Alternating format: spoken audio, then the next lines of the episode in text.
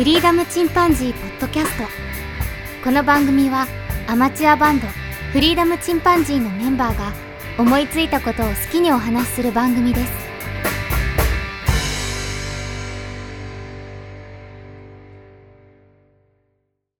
さあ始まりました。フリーダムチンパンジーの佐藤です。フリーダムチンパンジーのケンです。フリーダムチンパンジーのジョンです。ジョンです。今回もいないだいぶです。違うね。はい。今回はね、ちょっといらっしゃらないですね。はい。はい。ということで、じゃあ僕とケン君で話をしようと思うんですけど、今回特に僕何も用意してなかったんで、はい。前に話そうと思ってちょっと長くなりそうだから、ボツにしたうん単位のお話をしたいと思うんですけど、へいへいへい。これがね、結構調べて単位の歴史からずっと調べていったんだけど、うん。長くなるんで、じゃあ今回はかなり端折ってお話をします。はい。はい。でね、えっと、単位の由来っていうのを大雑把に言うと、うんまあ人間の体とかね、身の回りのものを基準にして始まって、うんうん。やがてあの地球を基準にしたものとか、光の速さを基準にしたものっていうのが出てくるんだけど、うん。で、人間が計量という行為をいつ頃から始めたのかなっていうと、まあ最初に測ったっていうのは時間じゃないのかっていうふうに言われてるんだけどね。うんうん。太古の時代に日の出と日の入りで1日を一つの基準にして、うん。で、月の満ち欠けで1ヶ月。うん。実際はね、1ヶ月ぴったりじゃないんだけどね。うん。それから季節の移り変わりで1年というふうに、まあ時間の概念っていうのが生まれてきて、まあこれをだんだん意識するようになっていったと。うんうん。で、まあ人類がね、どんどん文化的に進歩して、度量衡っていわゆる長さとか体積とか重さを計量するようになっていったんだけど、うんうん。で、最初はね、狩りの道具とか建物を作るために簡単な物差しで長さを測っていって、うんうん。で、農耕が始まったら今度手のひらとかね、マスとかのよ、そういうものを使ってね、穀物類の体積を測るようになっていったんだよね。うんうん。で、安定した生活になっていくと、今度は力を持った人間が金属とか宝石とか、うん。あと高価な香料とかね、うんうん。そういう少なくて高価な贅沢品を好むようになっていって、うん。その取引のために豆とかを奮闘にして天秤で重さを計量するっていう風になっていったんだよね。うんうん。で、その後百数十年前までぐらいは、時間と度量衡だけあれば、まあとりあえず、だいたい用は足りてたんだけど、うん。最近になってきてね、本当に近世になってから科学とか産業の発展がすごくって、計量する対象がすごく増えたんだよね。うん。で、温度とか圧力とかそういった新しい計量の単位が生まれてきたんだけど、うん。じゃあ、えっとね、今でも耳にする単位の由来っていうのを紹介していきます。はいはい。まず、マイル。うんうん。8マイルって映画があるけど、1マイルは1600メートル。うんうん。これは歩幅から来てるんだって。へえ。え、そんなに長い1600メートル？を歩幅で？歩幅で。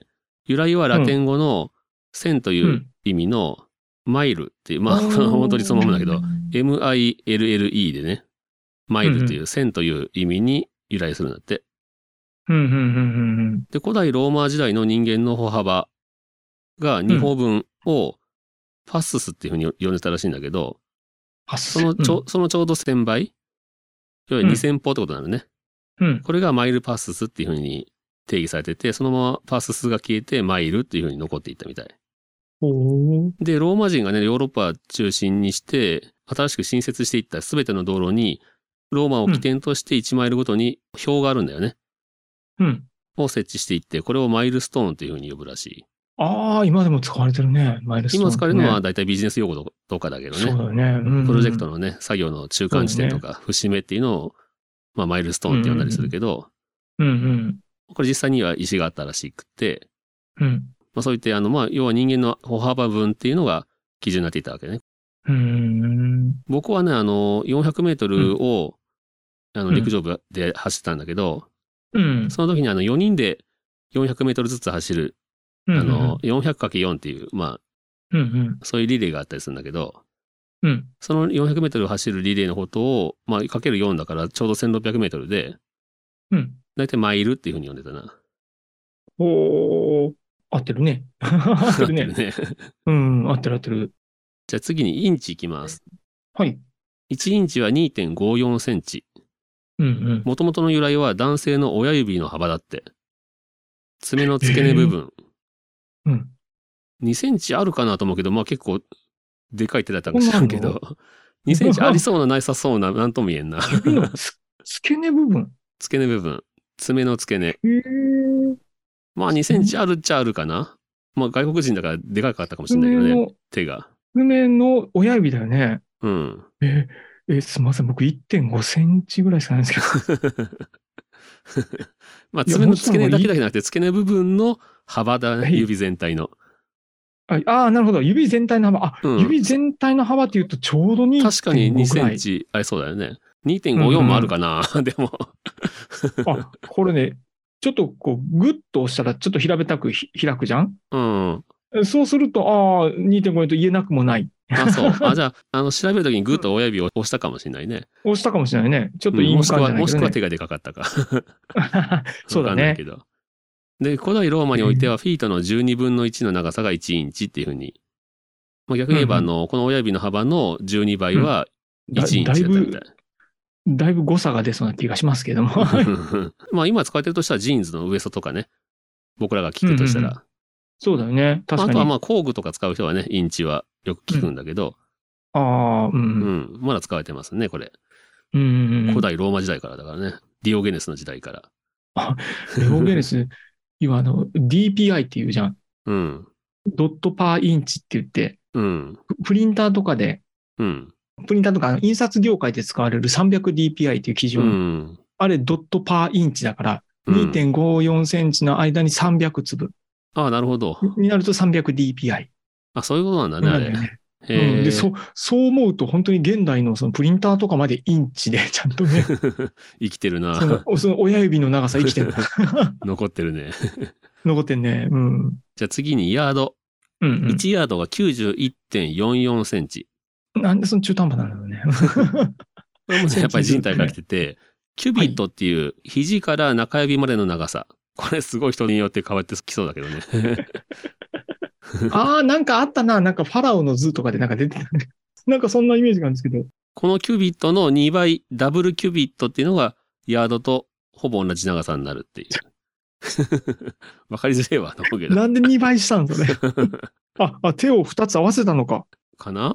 他にも、あまあ、自分の手間、目の前で両手をね、ね片手の指先を肘に当てると、一つの線指にはなるか先じゃなくて、指あ先、指先同士合わせたらいいよね。うんなるほどね。合わせた測ろうと思えば測れるか。ね。うん。で、他にも実は説があって、アングロサクソン人のウエスト周りの長さであるっていう説とか、うん。あとイングランド王のヘンリー一世が自分の鼻先から親指までの距離をヤードとしたっていう話もあったりするし、まあ、昔はいろんな単位結構王様が勝手に決めたりしてたからね、ああ、なるほど。まあ、結構いろんな説があるみたいだけど、まあどれもはいはい人間の体に由来するものみたいだね。うーん。で、まあ今一番使ってるのはゴルフだよね、やっぱり。ゴルフとかアメリカンフットボールとかね。確かに確かに。あと、じゃあ次にフィートいきます。はい。フィートが30.48センチ。これも古代ギリシャ時代から現代に至るまで使われてる。うん。これ由来はもともと足のつま先からかかとまでの長さ。まあ靴の大きさって言ってもいいね。そうだね。が30.48だったらしい。やっぱでけえな。でっかいね。めちゃくちゃ大きくない？それ。靴30センチの靴ってことでしょ？うん。だから当時はそのぐらいが通常だったのかな。え、マジで？小型巨人ぐらいじゃん。もしくは器具とか入ってて、えーその靴のサイズなのかもしれないけど。でもこれもね、当時の王様の足のサイズだとも言われてるみたいだよ。めっちゃサバ読んでんじゃん。王様。うん。ビッグフットだな。ビッグとやな。ええこれはあのヨーロッパ。パ各国でそれぞれに使われてたんだけど、はい。いろんなサイズで。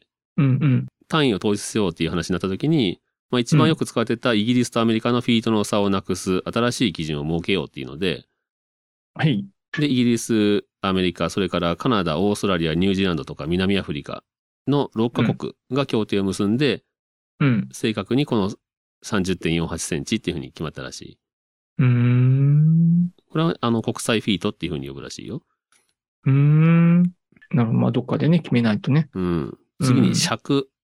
これはもう日本古来と言いますかね。な。うん。なんだけど、元はあの古代中国で生まれたものだし、あ、そうなの？うん。サイズ的にはうん30.3センチ。だからかなりフィートと近いね。うんうん。そうだうね。ん。で、8世紀以降、あの、明治政府が基準を定めるまでは、京都で使われてた竹尺とかね、大阪で使われていた鉄着とかね。ああ、うん。あと、伊能忠敬が使った折衷尺とか、うん全国各地でいろんな基準があったらしいんだけど、うん。バラバラだったね。まあ、これは明治政府がね、基準を決めたらしい。うんうんうんうんまあ、尺という漢字があるけど、うんあれはあの手の親指と人差し指を広げた形をかたどったものから生まれてなって。へえ。うんで、もともとは親指の先から中指の先までの長さを一尺としてたらしい。え、親指？から中指。むっちゃ長くない？それもまた二つ？わかんないけど。18センチ。もともとはね、ももともとは18センチ。チだったらしい、一尺が。あ、本当だ。それぐらいだわ。すごいすごいすごい。すごいうね。ん。それぐらいね。ねで、あの、尺っていう漢字そのものが長さという意味合いで、ある一つのものの長さとか、あと時間のこともね、尺が短いとか長いとかいうふうに一般的に使われたりするんだけど、まあ、お笑い芸人がよく使うよな。番組の尺が足らないとかね。うんうんううん。ん。尺取りもしているけど、あれも本当に人が尺を測るようなね、動きをするよね。ああ、なるほど。だから尺取り。そうそあ、本当にそうだね。う。1、本当に2ってね。2。なんてやるね。やるやるやる。うんうんで、もう一個日本のやつで、寸。うん。うん一寸は3.03センチ。うんうん。これはね、男性の親指の幅だって。また親指の幅あ、これも出ましたね。でも 今度3 3センチになってる。ちょっと大きすぎるって、それ。無理無理。グッとやってもつならないっすよ、3センチ。昔の人手でかかったんかもしれないな。嘘。身長低いのにね。うんううんん。で、寸は少しとか短いとかわずかなっていう意味合いから、うん。今でもね、寸死とかね、うん。寸劇とか、寸評、あ寸評とかね、うんうんううん。ん、そういった言葉でまだ使われたりしてるんだけど、だから一寸法師ってのはいわゆる3センチぐらいってことだな。そうだね。ちっちゃいうね。うんん。ちっちゃいけどね、あの、一寸法師その後成長して6尺になったそうなんだけど、今で言う18とセン、チぐらい。今だと182センチです。あ、これ、6尺ですから。六あ、尺か。尺がな、うんそうだな。そうだ、すんじゃない。尺だ。だから182センチの大男になったらしいよ。むちゃ、一一寸法師。でっむちゃか。くちゃな倍数じゃない？ですか。何その、何その巨人が。60倍ぐらいです。絶対手、あの、手のひら噛んでるわ。うんそうね。駆逐してやるって。パッと書いてる。光の爆発が起こってる。うん次にあの植物の種を使った単位っていうのに言ってみると、これあの人間の体がちょっと離離れていくんだけど、うんポンドっていうのがあるけどね。あ、うんうん。これちょっとあの、すごいグラムで言うと453.59237グラムらしいんだけど、細けーってけど。円周率みたいな。これ1日に、うん一日分のパンに使う大麦の重さなんだって。重さ。はあ、で、昔ね、メソポタミア地方で、うん大麦一粒の重さをグレーンっていう風に呼んでて、なんかかっこいいね。う。うんん。で、1日の主食ね、主食になる1日分のパンの量は7000グレーン必要だと。ほうほうほうほう。うん。ほうほう。で、パンにして焼いたらちょうどね、1日分になるっていう量なんだけど、それをポンドとしたらしい。へえ7000グレーンの重さがうん。1ポンドってことだね。すごいね。うんううん。ん。次にね、カラット。これも植物から来てるんだけど、カラット植物だったんだ。うん。1カラットは200ミリグラム。うんうんこれダイヤモンドの大きさっていうか重さかな？を測るために、うん。ギリシャ語でケラティオンっていうね、名前の豆があるんだって。この豆が 0.2g らしいんだけど、この豆を使って重りに、重りを測ったらしい。あ、それがケラティオン。うんこのケラティオンっていう豆ケラティオンの豆、うん、そうだね。その単位がうん何粒分の重さかっていう単位がカラットになったっていうふうに。おー。で、これは日本語だと稲子豆っていうらしいんだけど、うん。この豆はね、あの個体によって粒の大きさにばらつきがすごく少ないんだって。ほー。だから、あの、大きかったり小さかったりしないから、うん。ちょうどその、測りにちょうどよかったっていうことだね。うんなるほどね。次に、じゃあね、ノット。ここれは時速だね。。時速約1.8キロ。1 1時。間に1回りね、1852メートル進む速さらしい。うん。帰りも知りたくなっちゃうね。うんうんまあ、帰りとノットはほぼ一緒らしいよ。うん。で、1ノットは時速約1.8キロになって、うん英語のね、ノットっていうと結び目っていう意味なんだけど、うん。それに由来してるらしい。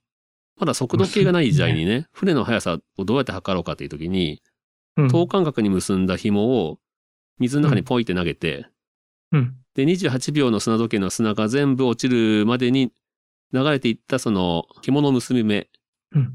これを数えたことから始まったらしい。潮の速さだったわけ？そこの。潮じゃなくて、あの、船が走ってる時に、あ進んでる時に縄をポイって投げて、浮きでもつけてるか知らないけどね。そうだよね。うん。で、あの、うん船からザラザラってん流れていくじゃん。うんうんうんうん。その数で決めたらしい。その時の船の最高速度だったんかな？測った時の。その28秒経った時、その砂時計、28秒砂時計がなくなった時に、結び目が何個落ちたから、今はここの速度だとかうん。いうのを測ったらしいよ。そうだね。今の速度はどれぐらいかわからんもんね。で、速度が分かれば、大体計算ついたんじゃない？この速度なうんうんらあそこまで前、このぐらいで行ったからとかね。うんなるほどね。うん。じゃあね、もうちょっとじゃあ、トン。うん。1トン2 1トンね。トンはね、うん、1000kg。うんこれはね、イギリスがね、船に税金をかける基準として、15世紀初めに決めたらしいんだけど、うんうんその船に酒樽をいくつ積めるかで決めたんだって。うん。うん。まあ今だったらトン、ね、トラックでね、何トントラックとか、タンカーとかね。うん。あとガンダムの重量とかね。うんウルトラマンの体重とかね。でもなんとかトンって言うけどね。うん。で、これあの、古いフランス語の樽という意味から来たっていう説もあるんだけど、うん。空の樽を叩いたらね、音がタンとかトンって音がするじゃん。ああ、うん。そのトンから来てそう、擬るらしい。音なの？うん、擬音だっていう話来。てんの？すごいよね、擬へ音。え。そりゃびっくりだ。で、あと日本ではね、200海里とかさ、田んぼが何単とか、米何合炊くとかね、一斗缶とか、米の一升瓶とか、何坪の家とかね、何畳の部屋とか、打率が何割何分何厘とかね、うんうんうん結。構古い言葉って残ってんだよね。うん、まあそうだよね。ただまあ昔はやっぱりあの、いろんな国で勝手に作ってたから、まあ日本もそうだけど、うんうんまあそうやってあの、単位を各地、まあまあ日本で言うとね、日本でもマスが、いろんなマスがあったんだけど、うん。うん。それは豊臣秀吉がね、対抗検地の時にマスを統一したりね、うん。世界単位で言うと、いろんな国国同士がね、話し合いをして、うん。一つにまとめたりとか。うん。1838年にスイスが行った調査によると、世界でフィートが37種類。あと当時のヨーロッパの一般的な長さの単位が L って言ってたらしいんだけど、L この L っていうのが68種類。液体の体積が計量する単位でも70種類あったっていう ひどい状態だったらしい。うん。だから、あの、国が違ったら、これ1フィートって言っても全然通用しないんだよね。そうだろうね。うえ、ん。37種類のどのフィートっていう話になってたわけだよね。う んで、先進的な地域のヨーロッパでも18世紀末にね、フランスでメートル法が誕生したんだけど、うん。で、19世紀後半に各国に普及するまではものすごい時間かかるんだよね、やっぱりね。うん。みんなやっぱり自分が使ってるやつに慣れちゃってるから。そうだよね。で、フランスの政治家のタレーランっていう人が、フランス革命の頃にね、うん。誰もが納得して使える計量の基準が必要だっていうふうに、いろんな国に話しかけて、うん。で、最初に決まったのがメートルらしいよ。うん。うん。このメートルは地球の赤道から北極までの距離の1000万分の1っていう定義だったらしい。よく測れたね。まずそれ基準によくしようと思ったたね。だ、その、どうやっんて測ろうっていう話になったよね、やっぱりね。そうだよね。で、二人の天文学者が、俺がやるっていうふうに言い出して、うん。ドゥーランブルとメシェンっていう人。うん。この二人が6年間かけて、うん。バルセロナからダンケルク。これあの、うんまあ、スペインからね、フランスまでうん。の距離を実際に計測して、その実数ね、を元に地球の大きさを求めたらしい。へえ。すごい。フランス革命のね、あの、最中だから、かなり混乱してる頃にね、国境を越えてそういうことだ調べたね。らしいよ。すごいな。で、まあ、命がけだったらしいんだけど、その仕事の結果として、まあ、1799年には1メートルっていうのと、あと1キログラムのね、元気っていうのが、今もね、パリの国立公文書館に入ってんだけど、うん。で、まあ、現代とつながるメートル法が誕生したらしい。うん。で、日本で言うと、1966年、結構最近だよね。うん。土地建物の商取引でメートル法以外を使用すると処罰の対象となるっていう法律が定められたらしいんだけど、うん、なるほど。う。うんん、処罰をしないといけないぐらい、ずっとその、日本の古来のやつを使ってたんだよね、結局。うん日本人らしいっす。うん。うんまあ、そのぐらい慣れた単位を統一するっていうのはすごい時間がかかるんだな、ということでした。なるほどはねい。まあ、乱立してるよね。面白いけどね、他にも本当はあの細かい歴史をいろいろ調べてたんだけど、まあそこら辺はもう、はしょっちゃいますわ。うん。うん、でも結構楽しかった、この単位のそう調べてみだね。たら、今回はね、えっと、単位のお話でした。それではまたた。さようなら。さようなら。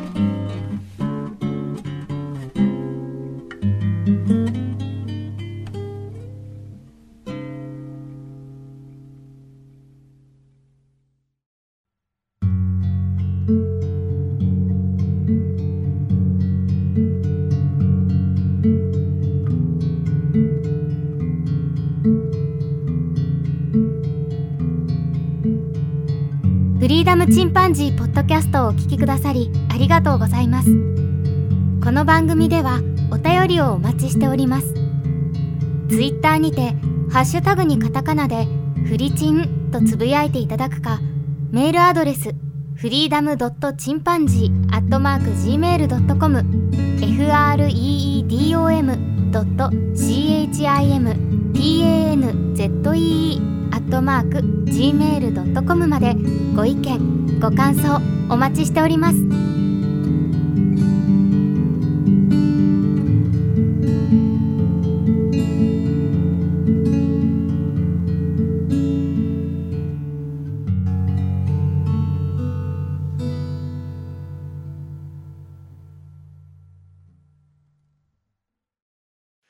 みんなそれぞれ好きなものがあるってことやね。ほんまそうだね。さっきさ、さっきジョンがいないうちにさ、ケンとあの、単位の話をしたんだけど、前スルーされた。うん。完全に俺しか楽しくないんだろうなと思いながら。あれ、本当ジョン参加してなくてよかったなって。聞くだけだからね。感想伸びようもないっていう。もうーんとしか言いようがないっていう。俺楽しくしょうがないんだけどさ。まあまあね。これ、たみんな自分の好きなことでね、楽しんでいきましょう。そうそうあれ、本当ああいう時に佐藤君ね、じ一人語りした方が絶対面白いような気がするんだけどね。一人語りはなんか苦痛なんよな。あそうそこがね、聞いてほしいんやろ聞いてほしいと。うん、聞いてほしい。ポポッドキャストなんてしてないよ。まあまあまあ、そそうね、本当ね。うん本当本当本当。「